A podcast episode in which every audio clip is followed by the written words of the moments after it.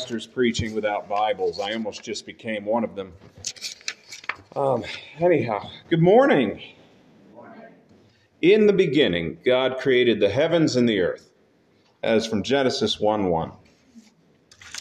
Um, as you're well aware, we just went through the entirety of Scripture in a very broad stroke, um, and we are now on to a new series, which I'll go ahead and show my cards. Um, I am pulling from the Confession of Faith in a Mennonite perspective. Uh, although I'm not following that exactly, um, I am going topic by topic through the Confession of Faith in a Mennonite perspective, um, which I have the books if you want to read them. You probably have the books as well. Uh, but um, the first three were uh, God, Jesus, and the Holy Spirit, which we did on the same Sunday because it's the Godhead, the three in one. We did all those on the same Sunday. And then Article 4 is Scripture, which was last week. I talked about Scripture. Article 5 is creation. God created. So that's where I'm at today. And if you want to know what's next week, again, the books are in my office. You can look on our website, follow the link to the Confession of Faith and a Mennonite perspective. Did you know we have a website? Just throwing that out there. We do actually have a website, Valley View Mennonite Church, I think. Valley View Mennonite. Dot org. Anyhow, we're starting in Genesis 1. It's very hard to start at the beginning of anything without quoting Julie Andrews. Let's start at the beginning, a very good place to start.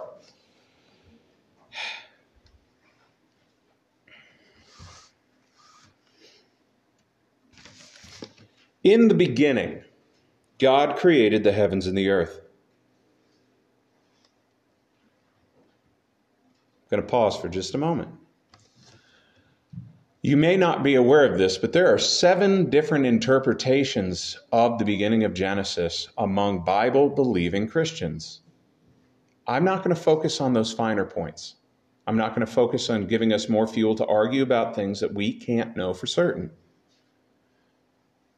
What I do know is I believe these to be the very words of God. This is what God wanted us to hear. It's the words God gave us to know. So I'm going to know them, I'm going to hear them, I'm going to reflect on them, I'm going to impress them upon my children. Right?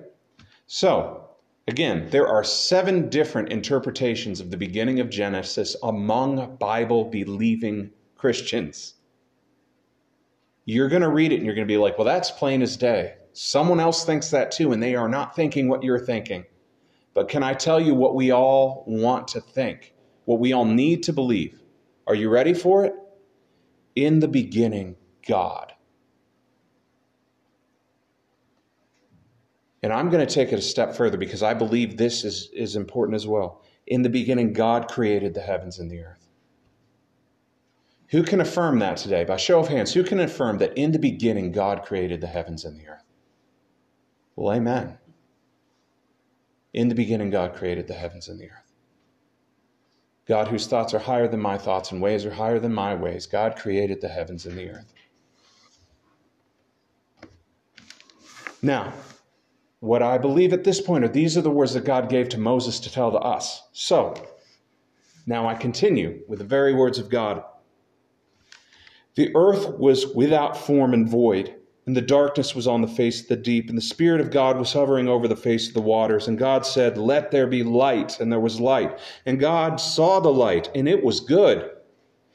And God divided the light from the darkness, and God called the light day, and the darkness he called night. So the evening and the morning were the first day.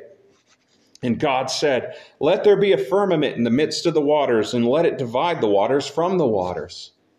That's a word we don't hear much anymore is firmament. We can talk about that later if you want to. Just if you want to have a firmament discussion, I'm loaded for it. I'm ready. But I don't want to waste our time together now. But if you want to talk firmament, I'm your firmament guy. All right. And God called the firmament heaven. So the evening and morning were the second day. And God said, Let the waters under the heavens be gathered together in one place, and let dry land appear. And it was so. And God called the dry land earth, and he gathered together the waters, and he called them seas, and saw that it was good. And God said, Let the earth bring forth grass and herb that yields seed, and the fruit of the tree that yields fruit according to its kind. Those seeds is in itself on the earth, and it was so.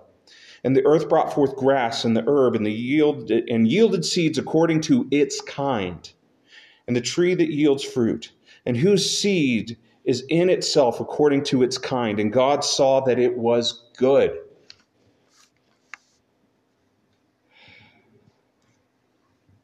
So the evening and morning were the third day. Do you get a, a trend that I'm, I'm saying here? God created these things according to their kind, and they were good. These are the words that God gave to us to read. God made them intentionally, and they were good. Who can affirm that with me this morning? That however God did it, God made them. God, who is in control, created, and it was good. Nobody? Okay, I got some of you. All right. Others of you are thinking about your checkbook or what you left undone, and I love you anyway. But God created, and it was good. We can talk about the finer points of methodology and timeline, and well, maybe it means this, and maybe it means I don't want to have that conversation.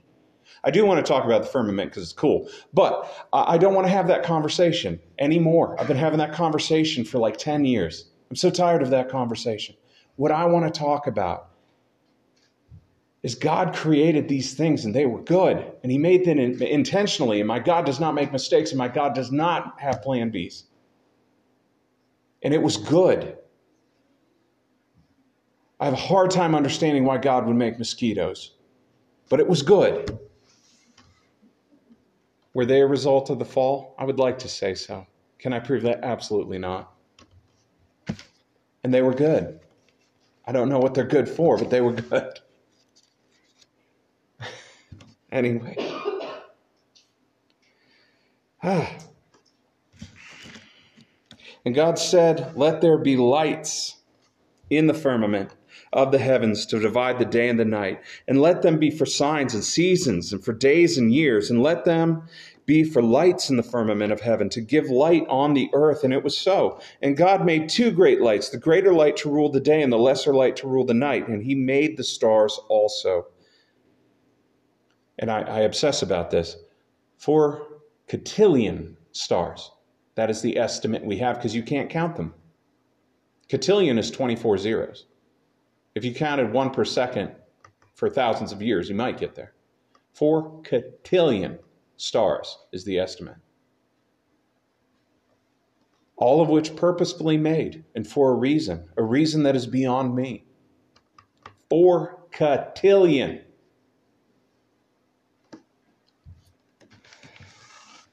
Goodness. Anyway, sorry.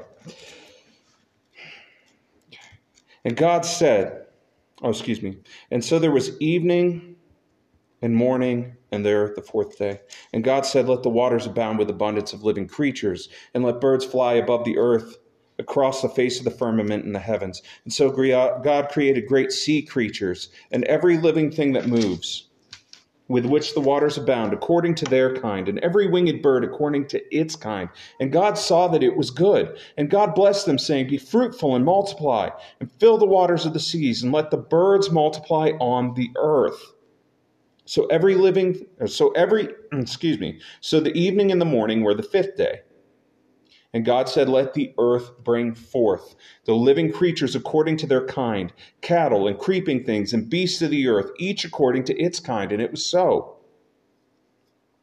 And God made the beasts of the earth according to its kind, cattle according to its kind, and everything that creeps on the earth according to its kind. And God said that it was good. And God said, Let us make man in our image, according to our likeness let them have dominion over the fish of the sea, over the birds of the air, over the cattle, over all the earth, and over every creeping thing that creeps on the earth.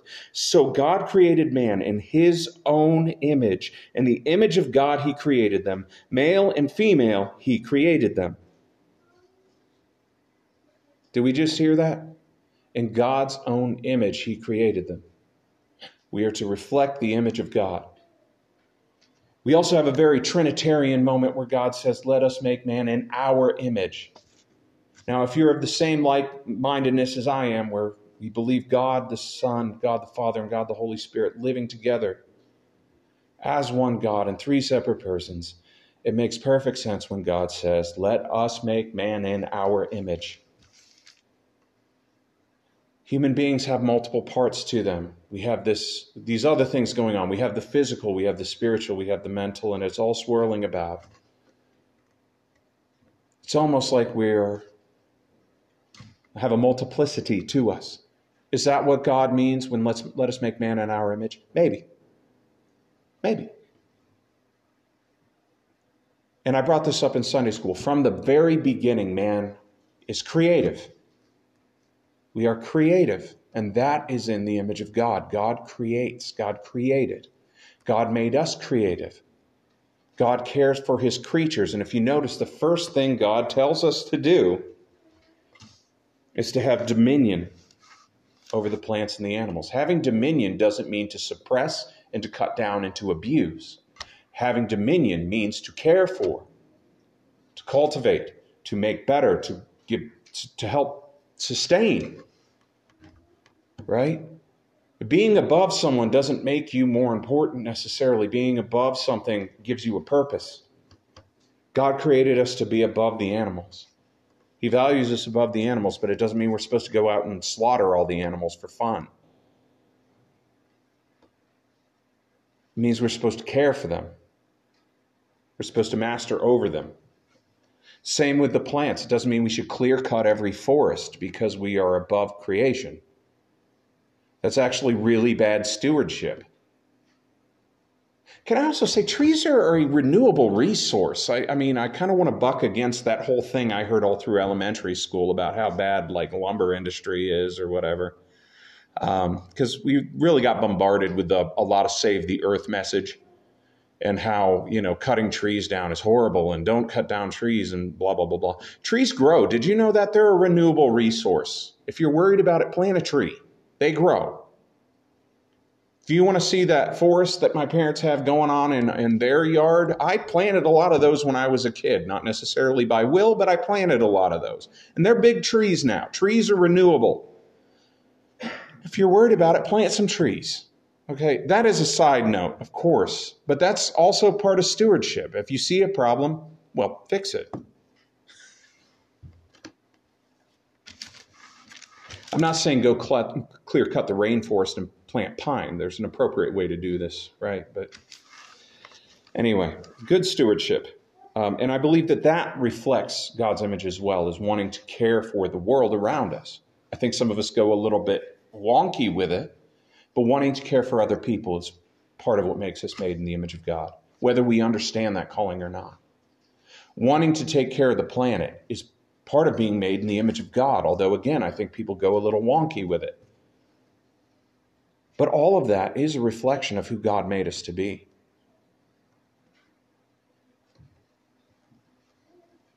We see this in creation itself is that God cares for his creation. He calls it good.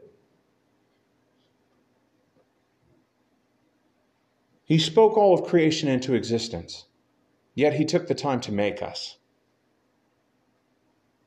As you get into, actually, we'll get into that a little bit next week. I don't want to overdo that point this week, but.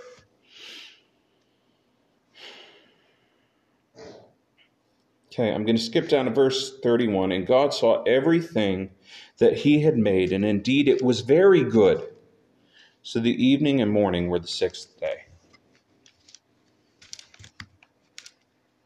What I want us to pull from this, and again, I will tell you what I think. Without wanting to argue, I don't want to play the game where you try to convince me otherwise. It's fine. The important things to pull away from this is that God created the heavens and the earth, and it was good. And He made man in His image, and we reflect the image of God. And God looked at all of this and he said it was very good. I'll go ahead and tell you, I'm actually, I'm a young earth creationist. It's easier for me to believe that God miraculously created all these things in six literal days. That is one of the seven ways to interpret this. And I'll say, that's how I interpret this. It's easier for me to believe that. God said it. God wanted me to read that. Okay? It's easier for me to believe that. You're saved by faith, you're saved by grace through faith, right? Not in a literal 24 hour creation, but in Jesus Christ. Okay? Right? Can we agree on that? You're saved through the shed blood of Jesus Christ. Through faith, you're saved by grace, by grace alone, through faith alone, Christ alone, which we can know through Scripture alone, for the glory of God alone. Okay? Not trying to start an argument, one way or the other. I just, if you're curious what I think, that's what I think. That's what I believe. I'm going to jump ahead to John 1. There's so much good stuff in Scripture that we can fight about. Have you ever noticed that? So much good stuff that we can fight about. But let's not fight, let's process, let's discuss. Let's encourage each other to the things that matter most, okay? I'm at John 1. And you're going to get that feeling when you read John 1 after Genesis 1 of, whoa, I've heard this before. Indeed, you have. I used to watch a lot of movies, and I would watch the special features on the DVD too, because I wanted to hear the director talk about the filmmaking aspect of it. And this reminds me of those, those commentaries where they're talking about using a main camera to show you something, and then they switch cameras where they're showing you the same thing, but you're getting more of the room, right? And it adds a dynamic. I almost get that same sensation when I read Genesis 1 and then I go to John 1, where you're seeing the same idea, but through a totally different lens from a different view, but it's really telling you the same thing. Now, if that image helped you, great. If you're judging me for being the nerd that used to watch the special features, I'm okay with that too. It's true. I did. All right. Anyway, are you ready? John 1. In the beginning was the Word, and the Word was with God, and the Word was God. I like that verse so much, I'm going to read it again. In the beginning was the Word, and the Word was with God, and the Word was God. He was in the beginning with God. All things were made through him, and without him nothing was made that was made. In him was life, and the life was the light of man. And the light shines in the darkness, and the darkness did not comprehend it. So, the first couple of verses that we have there, the first three verses, very much go back to Genesis 1. And what are they telling us very clearly? That when God created, the Word was with God and the Word was God. Who is the Word? The Word, it goes on and tells us that. The Word is Jesus, and Jesus was with God in the beginning, and He was God in the beginning. Boy, it got quiet in here.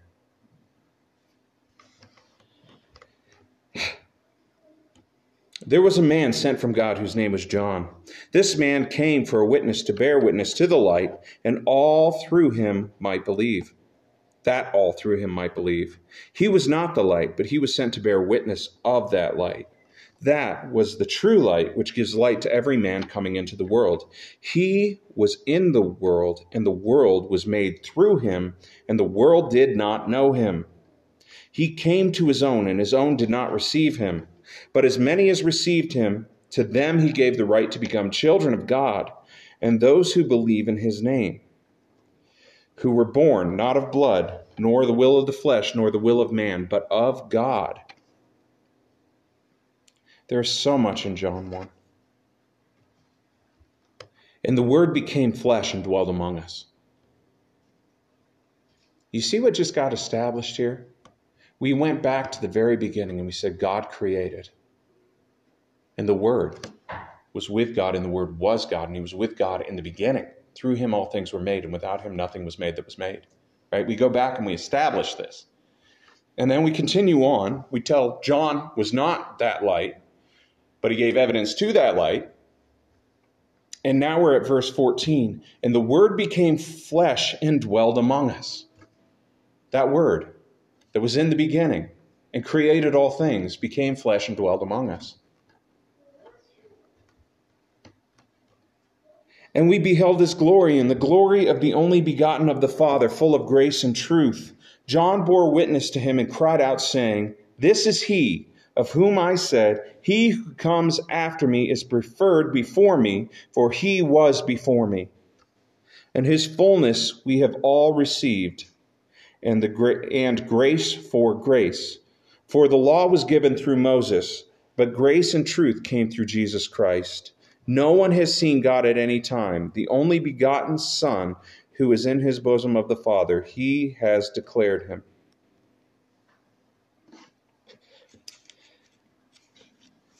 I I do what we all do. When we we make divisions of God, and perhaps we should, where we sometimes feel like God and, and Jesus are separate to such an extreme that God is out to get you and Jesus is saving you from God. Have any of you bought that or accidentally thought that? Where God was out to get you, He was out to get you, and Jesus was going to save you from His angry Father. That's actually not what Scripture teaches us. That's something we can pick up by not reading it for ourselves and listening to people speak. They might even be speaking truth, but you're not getting the whole story. Perhaps we shouldn't be cliff noting something so important. Jesus was with God in the beginning. He created in the beginning. And He came and dwelt among us, and He redeems us. He restores our relationship with God. God the Father. Hmm. There's a lot to consider in these scriptures. But in John 1, when we look at how God created, we shouldn't separate the Son from creation because John places him right there. Right there. And in fact, Genesis 1 also places him right there. Let us create man in our image. And this may almost seem off topic, but I'm going to flip ahead to Ephesians 3 for those of you that are still turning with me. I'm in Ephesians 3.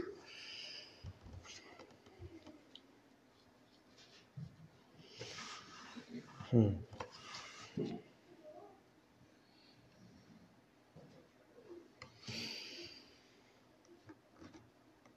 Okay, so I'm going to start at verse 8. The purpose of the mystery is what it's talking about. Chapter 3 starts with a mystery revealed. And that mystery, of course, perhaps I should go to the beginning. I'm going to go to the beginning, but my focus is actually on verse 8, but for the sake of context. For this reason, I, Paul, the prisoner of Christ Jesus, for you Gentiles. I love that he calls himself a prisoner of Christ Jesus. Why is he a prisoner? Because of the gospel of Christ Jesus, yes, but he's not he calls himself a prisoner of Christ Jesus, not a prisoner of Romans, not a prisoner of Rome. I think that's a very interesting way of looking at it. He's a prisoner of Christ Jesus for you Gentiles. If indeed you have heard of the dispensation of the grace of God, which was given to you to me for you. How that by revelation he made known to me the mystery, as of I have briefly written already, by which, when you read, you may understand my knowledge in the mystery of Christ, which in other ages was not made known to the sons of men, as it has now been revealed by the Spirit to his holy apostles and prophets that the Gentiles should be fellow heirs of the same body and partake of his promise in Christ through the gospel, of which I became a minister according to the gift of grace of God, which to which, excuse me, grace of God given to me by the effective working of his power. Okay. That's the part I wasn't going to read. Here we go. To me, who am less than the least of all the saints, this grace was given that I should preach among the Gentiles the unsearchable riches of Christ, and to make all see what is the fellowship of the mystery, which from the beginning of the ages has been hidden in God who created all things through Jesus Christ. That was actually the phrase that kind of ties Genesis 1 and John 1 that reflects both of those things, who created all things through Jesus Christ. To the intent that now the manifold wisdom of God might be known by the church to the principalities and the powers in the heavenly places, according to the eternal purpose which he accomplished in Christ Jesus our Lord, in whom we have boldness and access with confidence through faith in him. Therefore, I ask that you do not lose heart at my tribulations for you, which is your glory. So, what I am pulling out of this that I want to present to you is we have boldness and access to God through Christ because of what he has done. This God who created all things. My focus for today, the, the primary focus, what I was looking at is that God created all things. That's what I want us to have. The big, the big uh, focus, I suppose, if I was making a bolded statement and putting that at the top of the page, it would be In the beginning, God created the heavens and the earth. Just like it says on the front of your bulletin, right? In the beginning, God. And then under that, in the beginning was the Word, and the Word was with God, and the Word was God. And through Christ, we are restored to the Father. Through Christ, we have access to the Father.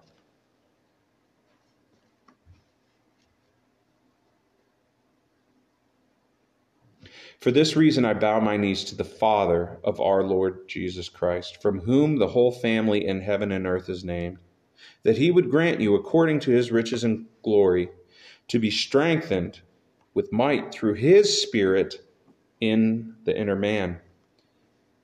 There we're reflecting the indwelling of the Holy Spirit. So we've got God the Father, God the Son, and God the Holy Spirit, all in Ephesians 3. Did you catch that?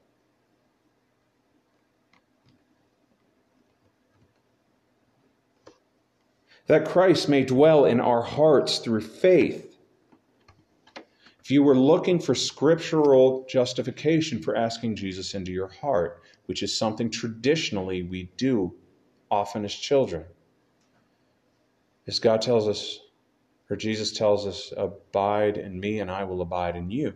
And then Paul tells us in Ephesians that Christ may dwell in your hearts through faith.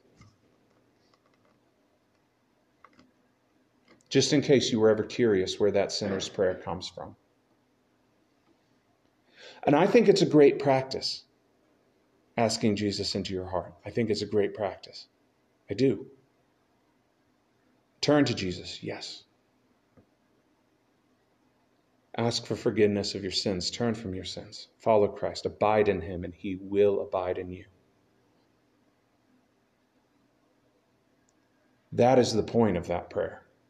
That's what it's supposed to point to. That prayer is extra biblical. I think it's sound. I think it's beautiful. You will not find it in Scripture directly. You will find it uh, implied in Scripture, but you won't find it in Scripture unless someone pasted it in the back.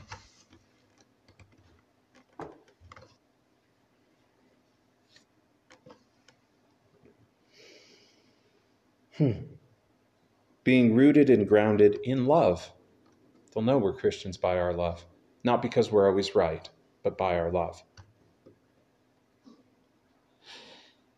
May it be abound, or may be able to comprehend with all the saints what is the width and length and depth and height, to know the love of Christ, which passes knowledge, that you may be filled with all the fullness of God. Now, to him who is able to do exceeding abundantly above all that we ask or think, according to the power that works in us, to him be the glory in the church by Christ Jesus to all generations forever and ever. Amen. Again, my point was just to go through Genesis 1 and say God created the heavens and the earth, and then logically to go to John 1 and say, In the beginning was the Word, and the Word was with God, and the Word was God. Ephesians 3 just kind of tacked itself on as I was thinking. If you feel like I, I pushed it in and it didn't fit very well, well, that's how my mind works. And hopefully that was for someone this morning and not just to ease that tension I get when I'm trying to make things happen.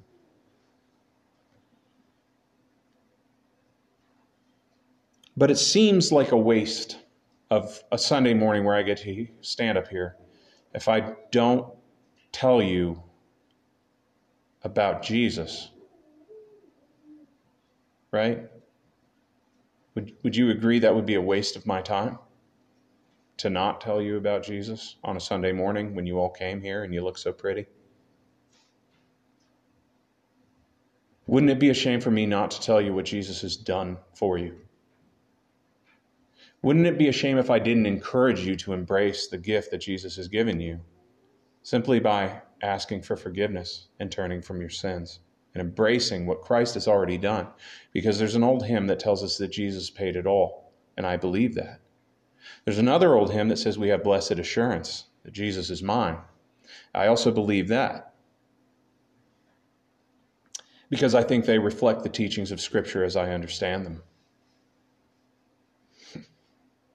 I also felt it was appropriate to tell you that my take on a more literal reading of Scripture, not because you have to have one, but because I find that that's what my faith draws me to. What I want us to agree on together and to always agree on together is that in the beginning, God created the heavens and the earth. And that in the beginning was the Word, and the Word was with God, and the Word was God. The Word became flesh and He dwelled among us and He restored us to the Father. Can we all agree on that? And can that lead us forward? Can they know that we're Christians by our love? Can we be of one mind in these things that matter most? Because Scripture encourages us to be of one mind, and there's so many things that we're going to not agree on. Even about the things we agree on, There's a lot of old sayings like we couldn't see the forest for the trees. And that seems to be my Christian experience much of the time. And as Rob found with some local ministers, the further you get away from Jesus, the more there is to fight about.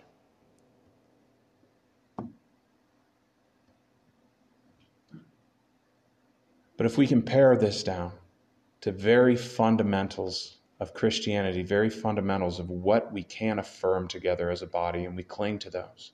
And we love each other, and we love the people that come in, and we love the people that are visiting, and we love the people that hang those stupid, obscene signs across from our parking lot.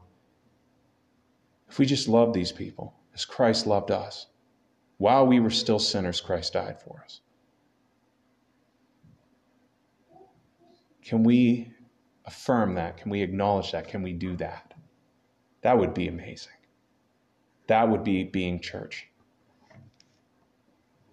Anyway, that's all I have for you today. If you can do so without pain, will you stand with me?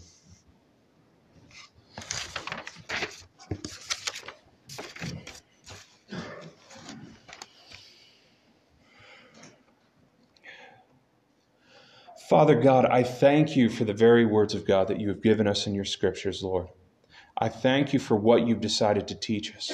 Lord, above all, I thank you for the gift that you've given us in Jesus Christ and in an indwelling Holy Spirit. Father, I thank you for the mystery that I struggle to comprehend. Father, I thank you for the little glimpses that you give us, for the faith that you give us, and for the love that you give us, and the love for one another. Father, I pray that you would help us to grow as a community, a community of believers who loves you and who loves one another. I thank you for creation, Lord, and I thank you that it is still good in spite of our best efforts. We thank you and we praise you in Jesus' name.